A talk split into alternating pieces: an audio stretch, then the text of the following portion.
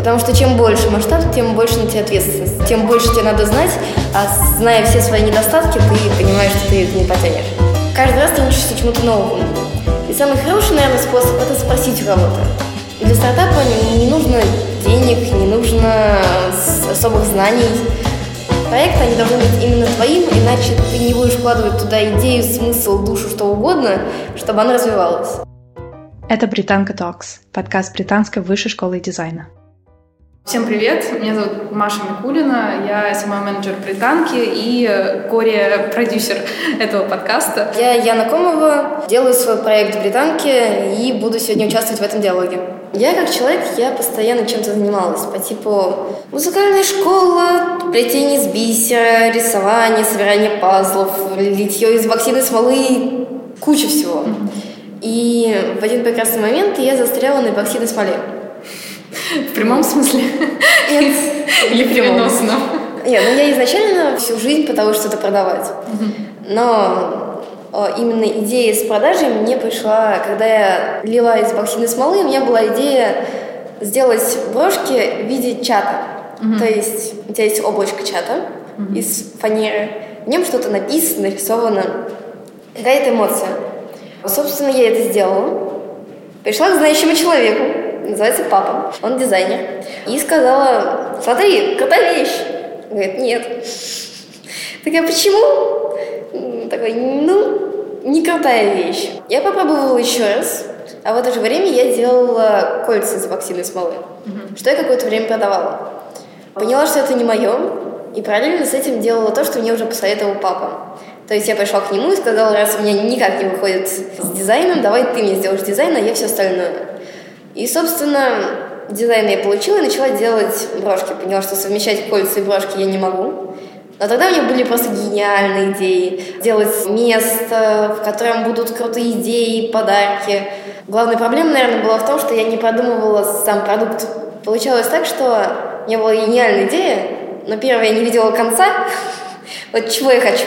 Я напрочь не видела. Я запуталась полностью во всем проекте, пыталась что-то делать и не делать одновременно. Mm-hmm. Ну и все закончилось тем, что я перегрузилась, остановила проект и пришла к знающим людям, к маме. Она сказала, Яна, ты очень много думаешь о, об очень мелкой вещи. И разделила мой проект на две части. Потому что в проекте была гениальнейшая идея помогать подросткам. Я очень люблю этот возраст и хотела им что-то дать. И поняла, что интернет-магазин и помощь подросткам что-то не то, не совмещается. И поняла, что это больше к блогингу. Но у меня сейчас, так как я подросток, проблемы со школой. И, собственно, сейчас я, если я завалю школу, я не успею ничего. Uh-huh. И тут вступает такая тайм-менеджер. Ты начинаешь сейчас гребать все, что у тебя есть на кусочки. Я разобралась, что я делаю брошки, и мне это нравится. Я продолжу этим заниматься, нарабатывая на этом мелкий опыт. То есть, как вести Инстаграм, как лить эпоксидную смолу, как управлять людьми, как делать фотографии, хоть я еще и немножко фотограф. А вторую гениальнейшую идею я отложила на потом. Собственно, сейчас я делаю брошки. Правильно сказать, сейчас я делаю школу, чтобы у меня было время. Параллельно я пытаюсь смотреть курс по ведению Инстаграма, чтобы учиться на этом. Вот, и, собственно, сейчас я занимаюсь брошками и школой.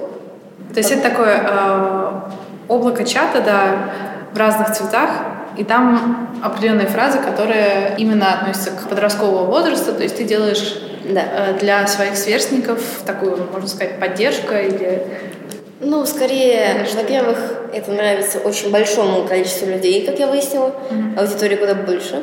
Но mm-hmm. я именно направлена на подростков. Я как подросток говорила то, что я хочу себе. Mm-hmm. Это из этой стороны. Мы заговорили о конечной цели. Конечная цель моя вот с этим – это быть неким поставщиком в точке. То есть я вижу вот эти брошки в кафешках. Маленькие кафешки в mm-hmm деловых центрах, где-то в закоулках. Вот мне кажется, на прилавках там это идеально будет смотреться. Просто делать штук 700 брошек в месяц и отдавать в какие-нибудь кафешки. Приносить это, ну, максимум на четверых, если мы будем заниматься маркетингом, придумыванием гениальных идей, написанием текстов, фотографированием, производством, всем-всем-всем, Максимум заработаем 40 тысяч. У меня такая штука, что мне не нужны деньги. Ну, я подросток, мне не нужны деньги, у меня они есть. Правильно сказать, у меня сейчас их нету, но они мне не нужны. Поэтому я не гонюсь за этим, я гонюсь за идеями. И, вот, и за опытом тоже, за опытом. что ты что-то Опытом, информацией, да. Угу. А скажи, пожалуйста, ты вот на курс, ты сейчас учишься, да, на артскуле, э, стартап. Как ты вообще пришла к этому или как, да. как ты решила, что тебе это интересно будет? Изначально я была на другом курсе. Fashion Art, Art School. Угу. Это курс дизайна, общее понятие дизайна. Угу. На нем я отучилась один год. В конце курса сделала одного большого гигантского буйвола на двух человек. Испробовала шерсть, еще чего-то. Поняла, что мне это совсем не надо. Uh-huh. Еще была проблема в том, что у папы преподает здесь ювелирный дизайн. Uh-huh. И я была у него на курсе, и он за три занятия объяснял полное понятие дизайна. Uh-huh. Здесь они тоже самое растянули на год. Я не сильно обрадовалась и поняла, что мне это не надо. Поняла, что дизайн вообще не мое. Uh-huh. И э, попробовала то, что мне нравилось, тем, что я начала уже заниматься предпринимательством, и пошла на этот курс. Вот как? Как ты решила именно на этот курс прийти? Меня всегда интересовал бизнес. Вот мне нравилось, что делает папа, мне нравилось, что делают люди, и я хотела узнать больше информации. Проблема была в том, что у меня был недостаток информации, недостаток знаний, недостаток людей интересных людей с интересным опытом. Uh-huh. За что я обожаю британку. Uh-huh. Тут, во-первых, атмосфера, в которой все креативные. Uh-huh. Найти здесь некреативного человека, вот просто 10 метров пройди, и даже в соседнем корпусе будут креативные люди. Это именно вот такая атмосфера. Такая же есть на, например, дизайн-заводе «Флакон». Такие места просто есть. А второе, здесь есть связи. То есть реально я знаю уже человек шесть, из которых какая-то часть учителя, которые реально интересно рассказывают, интересно преподают, просто интересные люди. Угу. Недавно встречалась с одной из учительниц, просто посидеть в кафешках. Почему нет? К сожалению, мои однокурсники, по-видимому, не пользуются этой возможностью заводить знакомства, но у меня это так просто получается, что я такая, почему нет? Здорово. А вот ты сказала про информацию, да, что mm-hmm. тебе хотелось получить именно какую-то информацию о том, к чему у тебя вот был свой интерес, да, предпринимательство? Меня не было никакого базиса. Я хотела получить базис. Я его получила. То есть вот самые базовые вопросы, да, а какие они? И, например, вот мы вчера специально запустили Q&A, на всякий случай, просто собрать какой-то пул вопросов, и какая-то часть этих вопросов была, ну, такой самый базовый вопрос, это с чего начать? Есть идея, да, а вот с чего начать, какой первый шаг, куда идти, если думать о всех частях, которые могут уйти в построение этого, да, с чего начать. Например, это считается вот той самой базой, которая, ну, не знаю, закрывает этот курс. Первая часть, которую нам рассказали, это, конечно, была экология. Со словами «Знаете, мы через 30 лет помирать от голода начнем, давайте вы что-нибудь сделаете». Что-нибудь полезное. Да, есть. то есть mm. сказали, что в вашем проекте должно быть что-то полезное для планеты. Все это немножко проигнорировали. Вот это, кстати, интересно, потому что, наверное, это дополнительный какой-то уровень, да, но с другой стороны, это действительно такая проблема, которую, ну, со временем, особенно если ты хочешь, чтобы обучение было долговременным, вот с этой проблемой придется столкнуться. Поэтому, наверное, лучше даже начать раньше об этом думать, чем потом подстраивать все то, что ты уже наработал, под вот такую неприятную реальность того, что придется переделывать и передумывать, и делать это экологично, и делать это вот хотя бы, чтобы от этого было минимальное количество мусора ну, да. и так далее. Потом нам рассказывали про идеи. Mm. Откуда брать идеи, что с ними делать. Ну вот и начинается история. Ты берешь идею, mm-hmm. смотришь конечную цель. Что ты хочешь добиться? Собственно, для чего ты это делаешь? Ты видишь ее, четко, ясно, не знаю, хочешь создать кофейню. Ты смотришь на кофейню, где она находится, кто туда заходит, как там продают, как выглядит меню, как выглядят стулья, все. И расписываешь задачи. Что для этого надо. Потом ты смотришь, что надо для задач, и расписываешь это все. Это то, с чего надо начать. Потом ты не начинаешь все это делать. Ты идешь к людям и спрашиваешь них. Проводишь так называемое интервью. Спрашиваешь у них, нравится ли им это, как они решают... Важная вещь – проблема. У твоей идеи должна быть проблема. Зачем людям это? К примеру, мою проблему я описала, что у людей есть эмоции, которые они хотят показать, но не показывают. Я показываю. Если у тебя нет проблемы, Она, скорее всего, есть, но ты ее не видишь, но если ее нету, боюсь, это не залетит. Потом ты идешь к людям и спрашиваешь у них, есть ли у них эта проблема, как они ее решают, что они делают, все. Интервью полезные вещи. Угу. Это просто источник всей информации, все пригодится напрочь. Сколько ему лет, где он работает, надо понимать, э, у кого ты спрашиваешь и зачем ему это надо. Угу. Вот, так ты относительно понимаешь свою аудиторию. И тогда ты делаешь такую вещь, как MVP. Вещь, которая очень простая, которая выглядит так, как ты хочешь ее видеть, которая выполняет почти те же свойства, но минимально. Uh-huh. Например, если ты хочешь создать сайт, то он не будет полноценно функционировать, он просто будет выглядеть так. Если я хочу создать брошку, я создаю либо 3D-модель брошки, либо одну единственную брошку, но не вкладываюсь в это вся и показываю это людям. Еще раз спрашиваю их мнение. Потому что если людям изначально не зайдет, наверное, ты что-то сделал не так. Не то чтобы не так, наверное, это просто никому не надо. Когда ты стартапер, предприниматель, неважно, ты главный. А значит, ты должен уметь всего понемножку. И не все тебе будет нравиться. К примеру, я не любитель рисовать за компьютером. Но на предыдущем занятии я сидела и рисовала себе логотип, потому что мой дизайнер, который рисует мне что-либо, не нарисует так, как хочу я. Есть ли различия между стартапом и предпринимательством и бизнесом? Стартап – это от идеи до окончания. Предпринимательство – это от идеи до окончания долго. А бизнес – это все в целом, но конечная цель. Сложно. Конечная цель, то есть… Это когда у продукт, тебя… который работает на тебя? Нет, к примеру, у меня есть брошки, и они сейчас находятся в двух магазинах. Угу. Вот у меня бизнес.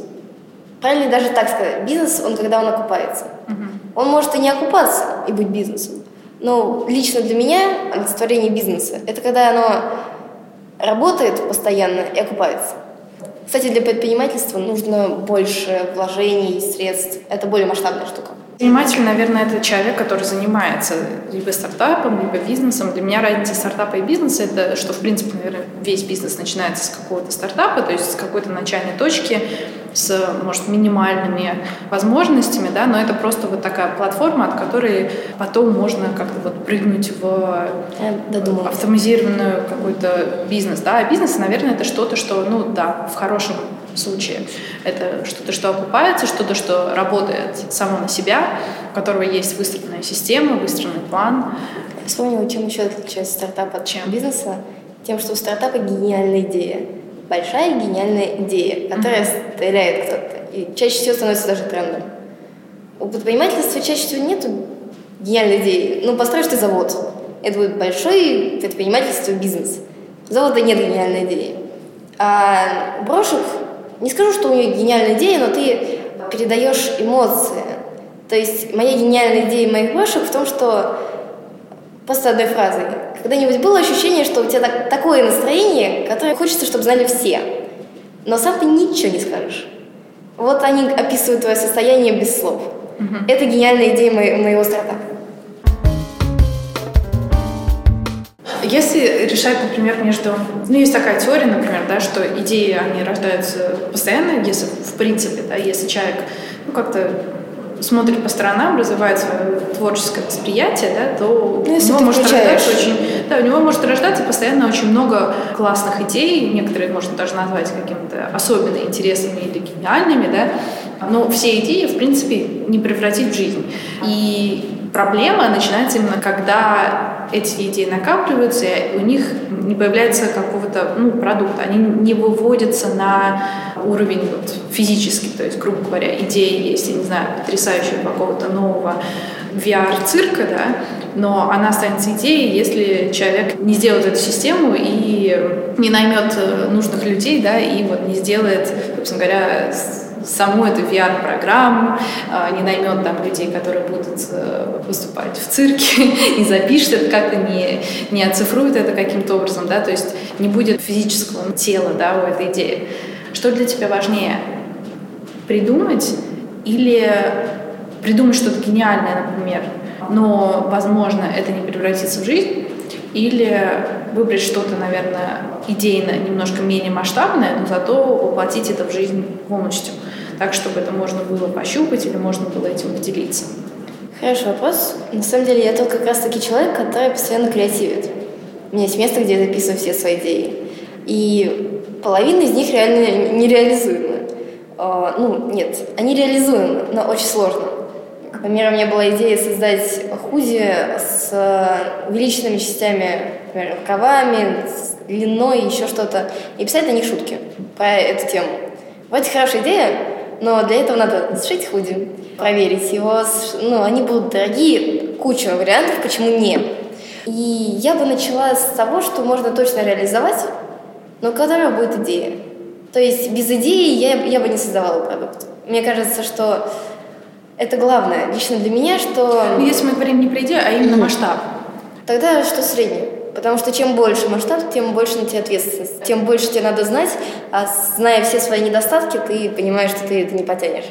Кстати, хорошая часть предпринимательства или стартапа, или бизнеса, я теперь буду говорить это через слэш, раз мы распределяем, то ну, давай назовем все предпринимательством. Да? Mm-hmm. Это вот, да, чувство собственной ответственности, вообще, в принципе, личные качества, они обязательно отражаются в предпринимательстве, в бизнесе, который ты строишь, в финальном да, вот, качестве того, что ты создал. Как ты думаешь, как человек может э, понять свои лучшие или худшие качества личные?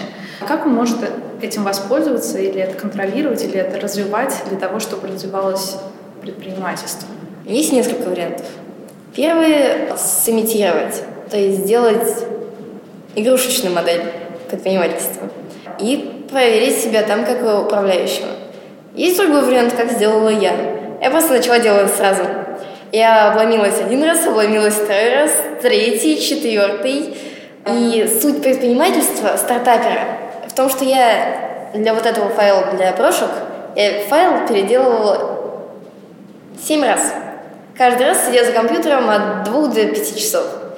И каждый раз я делаю его заново приходила в типографию, мне говорили, там не то, ничего не работает. Я садилась в типографии и работала там. И суть в том, что каждый раз ты учишься чему-то новому. И самый хороший, наверное, способ – это спросить у кого-то.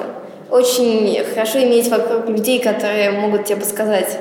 У меня есть большая группа людей, которые могут это подсказать. Mm-hmm. Можно читать, но чем я не люблю чтение, первое, я сама читать-то не люблю. А второе, найти полезную информацию. Это тоже надо уметь. Второй мой минус – я не умею нормально искать информацию. Мне проще обратиться к человеку. Еще из вариантов – поучаствовать в каком-то проекте, попробовав себя в разных ролях. Вот реально в разных. Возможно, ты поймешь, что это не твое. Проекты, они должны быть именно твоим, иначе ты не будешь вкладывать туда идею, смысл, душу, что угодно, чтобы она развивалась. А так оно полетит очень быстро. Я правильно поняла, что найти свои лучшие, худшие качества и понять их можно только через практику? Да. То есть нужно просто попробовать себя да. в чем-то. Либо самой что-то сделать, либо в какой-то проект войти, чтобы попробовать себя с разных сторон, да? я делаю тоже свои какие-то робкие шаги в том, что называется предпринимательство, а, тоже считаю себя наверное, креативщиком и так далее. И я абсолютно с тобой согласна, что, наверное, стоит сначала протестировать, попробовать на каких-то менее масштабных вещах просто себя, да, понять вообще, как ты, как управленец, как организатор, да, что ты можешь на себя брать, что не можешь. Но еще, когда ты думаешь о какой-то масштабной идее, появляется такой вопрос, а с чего начать, во-первых, да, и смогу ли я? С чего начать, это вот, наверное, вопрос research а. Ну да, ты смотришь, что ты хочешь в конце, очень сложная штука, реально. Смотришь, что будет в конце, и записываешь все, что для этого надо. Вот с записыванием задач мне хорошо. А вот что перед этим, то есть ты идешь от конца в начало. Угу. Ты берешь конечную цель, записываешь все задачи, обязательно что-нибудь забываешь, но опять дописываешь. А дальше ты смотришь, что надо для цели. И еще раньше, что ты должен сделать сейчас. В конечном итоге ты приходишь к этому. То есть mm-hmm. ты расставляешь задачи по времени, месту, действию. Диаграмма Ганта называется вроде. Диаграмма. Хорошо, ну, допустим, вот я это сделала, допустим, mm-hmm. да, продумывание с конца в начало, и я поняла приблизительно, с чего начать. Но есть всегда вопрос, могу ли я? И этот вопрос, в принципе, он завязан на личных качествах человека. Для этого, наверное, нужно немножко оценить себя, оценить на какие качества в себе я могу положиться. И слабые качества, на которые, наверное, мне нужна помощь, например, других людей, у которых есть это в сильных качествах. Наверное, хороший вариант спросить знакомых и посмотреть не проект, а просто свою жизнь. К примеру, банально. Как часто ты опаздываешь? Если ты опаздываешь постоянно, наверное, это твой минус. Применяешь самые простейшие вещи, как, к примеру, как часто ты ешь на своем проекте. То есть ты расцениваешь свое тело, к примеру, как что-то важное. И, кстати, сразу скажу, если ты делаешь что-то сам, то не стоит нанимать человека на совершение какого-то недостатка. Можно, конечно, это делать, но лучше развиваться самому, потому что все завязано на тебе. Ты центр. Да, у себя же тоже невозможно до какого-то идеала создать. До идеала быть, нет, но быть... Ну, это как в команде, наверное, есть разные навыки, да, ну, грубо говоря, если там, ну, сделать какой-то продукт, Например, интересные ключи для дверей, тебе нужно, чтобы было там 3D-модель разных ключей, тебе нужен сайт, например, через который тебе нужно настроенная там воронка продаж, тебе нужно какой-то легкий маркетинг, чтобы там сфотографировать, и ты вот, соответственно, можешь подумать для всех вот этих задач какие навыки у меня уже есть, какие я хочу развивать, а какие, ну, вот прям вот не лезет. Вот не хочу я делать бухгалтерию, не хочу я смотреть контракты, не хочу вот... Есть два типа. Первый, когда ты делаешь все сам и обязательно облажаешься на чем-либо, но сделаешь все сам. Mm. Есть второй вариант, когда у тебя есть некая команда, которая балансирует то, что... Ну, то есть ты лидер, и у тебя должны быть лидерские качества. А все остальное – это большой плюсик, который у тебя есть. То есть, если ты не, не особо рисуешь, как у меня, к примеру, я небольшой любитель рисовать, хоть хорошо получается. Я попросила мою одноклассницу, давай работать со мной какое у меня хорошее качество, которое мне очень помогает. Я очень убедительная. То есть подойти к человеку и через три, ну, два часа разговора я могу убедить его работать со мной вполне. Как минимум, так я провернула с тремя людьми, и они на одной мотивации, без денег, без чего бы это еще, работают со мной. Вот это хорошее качество лидера. И это то, что обязательно должно быть. То есть есть качество, которое должно быть обязательно, как, к примеру, организация себя. Организуешь себя, организуешь остальных. А есть то, что не обязательно. 3D-модельки делать не обязательно. Надо примерно понимать, как оно будет выглядеть. А все остальное сделает человек. Тебе надо уметь описать, что ты хочешь. Ну да, я согласна. И вот для того, чтобы понять как раз, где ты можешь делать сам, да, или проконтролировать как-то с более... Распространенно. Да, где нужно Пробовать нужна помощь другого и человека. смотреть на себя в прошлом. И спрашивать можно тоже. Как ты думаешь, вот как набираются, там, не знаю, в больших компаниях есть всегда board of directors, да, там, группа людей, которые принимают решения вместе, и такая, получается, подушка из мнений, а, подушка из экспертизы. Вот если ты только начинаешь, как ты начинаешь вот собирать свою собственную подушку мнений, да, или там группу людей, которые сможет тебе дать нужные, совет? нужный совет, да? Во-первых, люди, которые занимаются этим сами. То есть, к примеру, мои родители, которые сами предпринимательством занимаются. Я точно знаю, что у них с этим хорошо. Второе, люди, которые давали тебе отдельный совет, они работали. У меня есть знакомая, которая преподает, кажется, теорию искусств, но она мне просто очень идеально рассказала, в чем у меня была проблема со своим проектом. Mm-hmm. И ты смотришь на человека. Надо смотреть именно на... Скорее, даже не на друзей. Друзья тебя поддержат, но они не дадут отдельного совета, они не оценят. То есть всегда должен быть тот, кто обязательно знает. Угу. Потому что слушать недельные советы, ну так себе. Я послушала один раз, не сработало. Так загрузила себе голову, что я потом пошла к маме и такая, что происходит? Как ты думаешь, с этого начинаются и маленькие, и большие проекты? Полностью. С такого анализа. То есть ты отступаешь от какого-то видения того, к чему ты хочешь прийти, и начинаешь по компонентам анализировать структуру этой идеи, да, что для этого нужно, и делать, соответственно, вот, ну, минимальный продукт вот с теми ресурсами, которые есть. Правильно? Да. То есть если ты пропустишь такие прекрасные вещи, как посмотреть, из чего это состоит, во-первых, ты начнешь с того. Угу. Вот, можешь начать, оно у тебя застопорится, где-то ты пропустишь часть, не поймешь, зачем ты это делаешь, еще кучу всего. Самая большая проблема, когда у тебя попадает мотивация. Мотивация попадает, потому что ты не видишь, что ты хочешь. То есть, если у тебя нет конечной цели, откуда идет эта энергия, которая дает тебе варианты силы куда-то идти и что-то делать, ну, ты загнешься на следующей неделе. Потом ты ищешь проблему и спрашиваешь людей. Если это, ты этого не делаешь, ты можешь обломиться на том, что ты сделаешь гениальный проект, запустишь сотню товара, но оно никому не понравится. Потом ты показываешь людям то, что ты хочешь сделать, потому что они могли тебя не понять. А потом ты начинаешь это делать и проверяешь уже на опыте. Можно проверить на маркете. Маркет – это место, где ты снимаешь стол угу. и выставляешь на нем свой продукт. И продаешь его. Это если у тебя физический продукт? Да. да. Если у тебя услуга, то ты можешь предоставить личную услугу. К примеру, сделать массаж. Что еще может быть? Цифровые продукты. Сайты? Ну, сайты или ПО какой-нибудь, например. Программка какая-нибудь. Ну, проще всего, наверное, спросить у людей, а потом сделать. Но вот это, вот это именно та большая штука, для которой нужны вложения.